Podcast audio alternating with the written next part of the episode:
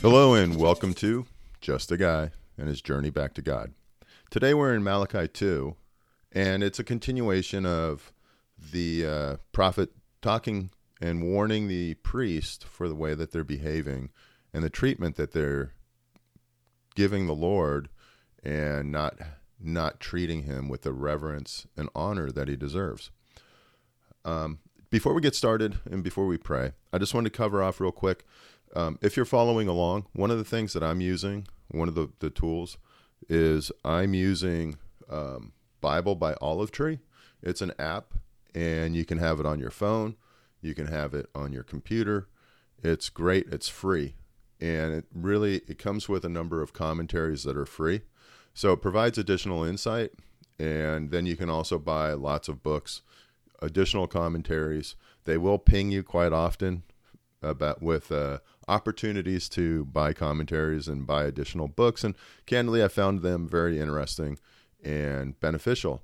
That's where I've gotten some of the uh, Tozer commentaries or, or, books, and also um, just the other ones that I'm using. So with the Spurgeon and whatnot. So with that said, just as a, and again, I don't have any tie to them. It's just what I use, and you also can then choose which version of the, uh, which interpretation of the Bible, New International Version, which is what I use. It's easier for me to understand. Um, but there's also the King James, New King James, um, English Standard, I think it is. There's a number of them that you can choose and download. Um, so that it's always with you.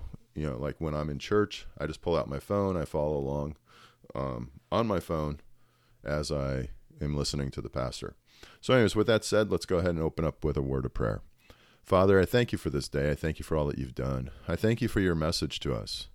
Um, it is impactful. It's amazing how you love us and how you want the best for us. And Father, I just lift up this time and I ask that you'd be the one to speak to us, that all distractions would be removed and that we would hear your voice, that I would not be part of that distraction, but that instead I would be simply, you know, a, a child of yours who is moving forward with you. So, Father, at this time, I just lift it up. I ask for your guidance. I pray for our hearts to be prepared to hear your voice and that we would have the strength then to act on it. It's in Jesus' name I pray. Amen. So, one of the things I want to point out in reading some Tozer and some Spurgeon and whatnot, and I'm not going to really go through. I'm going to I'm going to basically do some this guy's uh, paraphrase of what I read so far from Spurgeon primarily, but also from Tozer. One of the things that that Spurgeon really talks about is, hey, you know, suffering actually was not a bad thing. It wasn't considered a bad thing in olden times. And Spurgeon is basically from the mid to late 1800s, so 1876 or 1860s to almost to the end of the 1800 to like 1890. Um, anyway, so his concept is is you know suffering brought about um, people getting closer to God. They actually through their suffering turned to Him, and so suffering wasn't always considered bad because God would rather have you unhappy on earth and turn to Him and have eternity with joy than to have a short period on earth and burn forever, right? To suffer. Because when you do know Him, you're a lot happier. I mean, I, will just tell you the joy that's that's there because of a relationship with Him is much greater than you know the temporary, the coming and going of happiness. So joy is really everlasting, even in the difficult times and that's the important piece to understand. And so a lot of times people sit there and say, "Oh, well, the the wicked, they're getting benefited." Well, sometimes the the non-wicked, the righteous, they do suffer, and that suffering can be quite challenging, but it's drawing them closer to the Lord. Don't look at it as a bad thing. Don't look at it as punishment. Look at it as an opportunity to rely further upon God, because ultimately, at the end of the day, I think Paul relied upon God, regardless of if he was in prison, if he was on a ship at sea that was under a 14 or 15 day storm, or if he was living in some wonderful home in Rome preaching to the Gentiles. So let's go ahead and get started with that. Oh, the other thing is think about this Jesus, God, they're incredibly um, advanced on their treatment of women. And we're going to they're going to cover divorce here in verse 10 and I'll talk about it then. Now, and now you priests, this warning is for you. If you do not listen and if you do not resolve to honor my name, says the Lord Almighty, I will send a curse on you and I will curse your blessings. Yes, I have already cursed them because you have not resolved to honor me. He knows what they're thinking. Because of you, I will rebuke your descendants. Now, this is what he's saying to the priest. I will smear on your faces the dung from your festival sacrifices, and you will be carried off with it. And you will know that I have sent you this warning, so that my covenant with Levi may continue, says the Lord Almighty. My covenant was with him, a covenant for life and peace, and I gave them to him. This called for reverence, and he, and he revered me and stood in awe of my name. True instruction was in his mouth, and nothing false was found on his lips. He walked with me in peace and uprightness, and turned many from sin. Remember, this is going to be the, this book is the last time God talks to the Jews for 400 years. For the lips of a priest ought to preserve knowledge, because he is the messenger of the Lord Almighty, and people seek instruction from his mouth. But you have turned from the way, and by your teaching have caused many to stumble.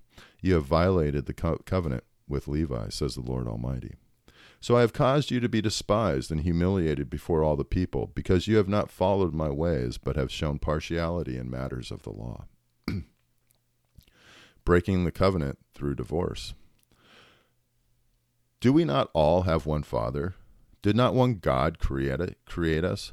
Why do we profane the covenant of our ancestors by being unfaithful to one another? Judah has been unfaithful. A detestable thing has been committed in Israel and in Jerusalem. Judah has desecrated the sanctuary of the Lord, loves by desecrated the sanctuary the Lord loves by marrying women who worship a foreign god. So there's a there's also the other Bible verse in the New Testament that talks about that your body is the temple of the Holy Spirit.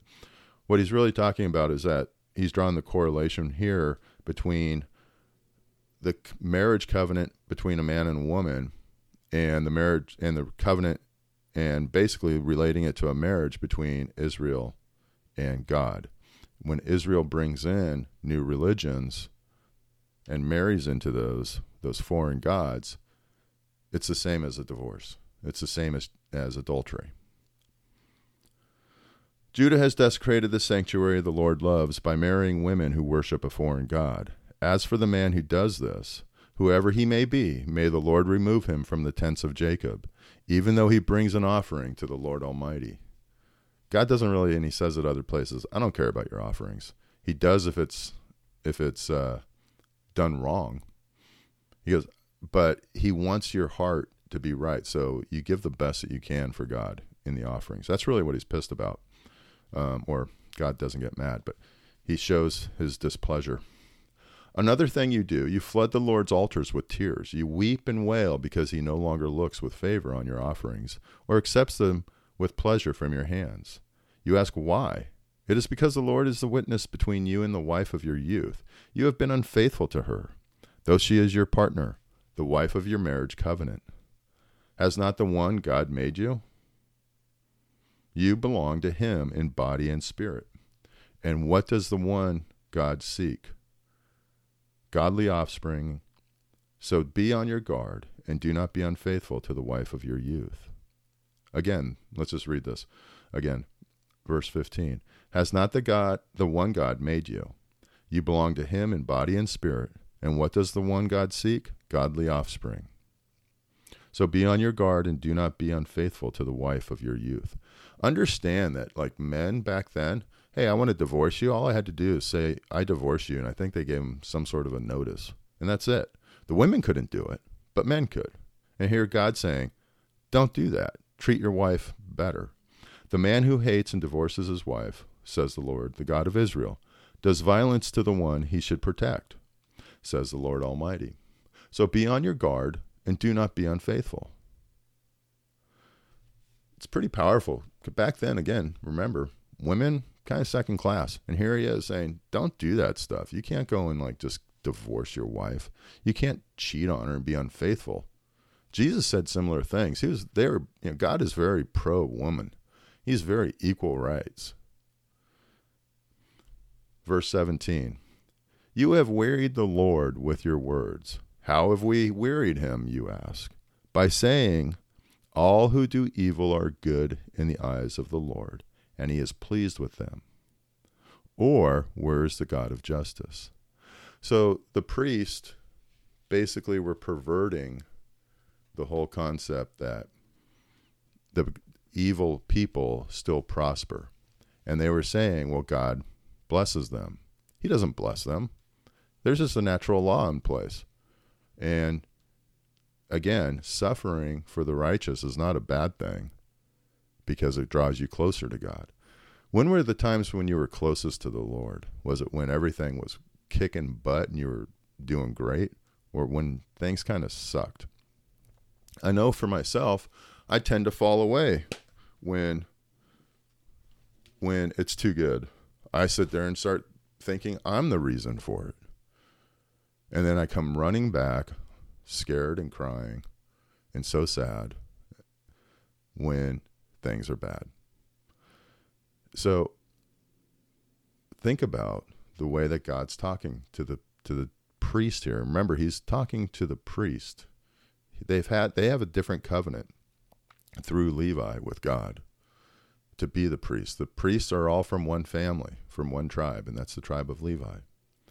They have been behaving poorly, and God is not happy with them since they are supposed to represent him. So they're accepting and making sacrifices that are wrong, that are not the way that they should be. And they're telling the people things that are not true. And he is very displeased with them. So that's what this message is about. And I hope it I hope it uh, gave you a little bit of insight and that you have a wonderful day. Thanks for joining me at Just a Guy and his journey back to God. Let's close up real quick with prayer.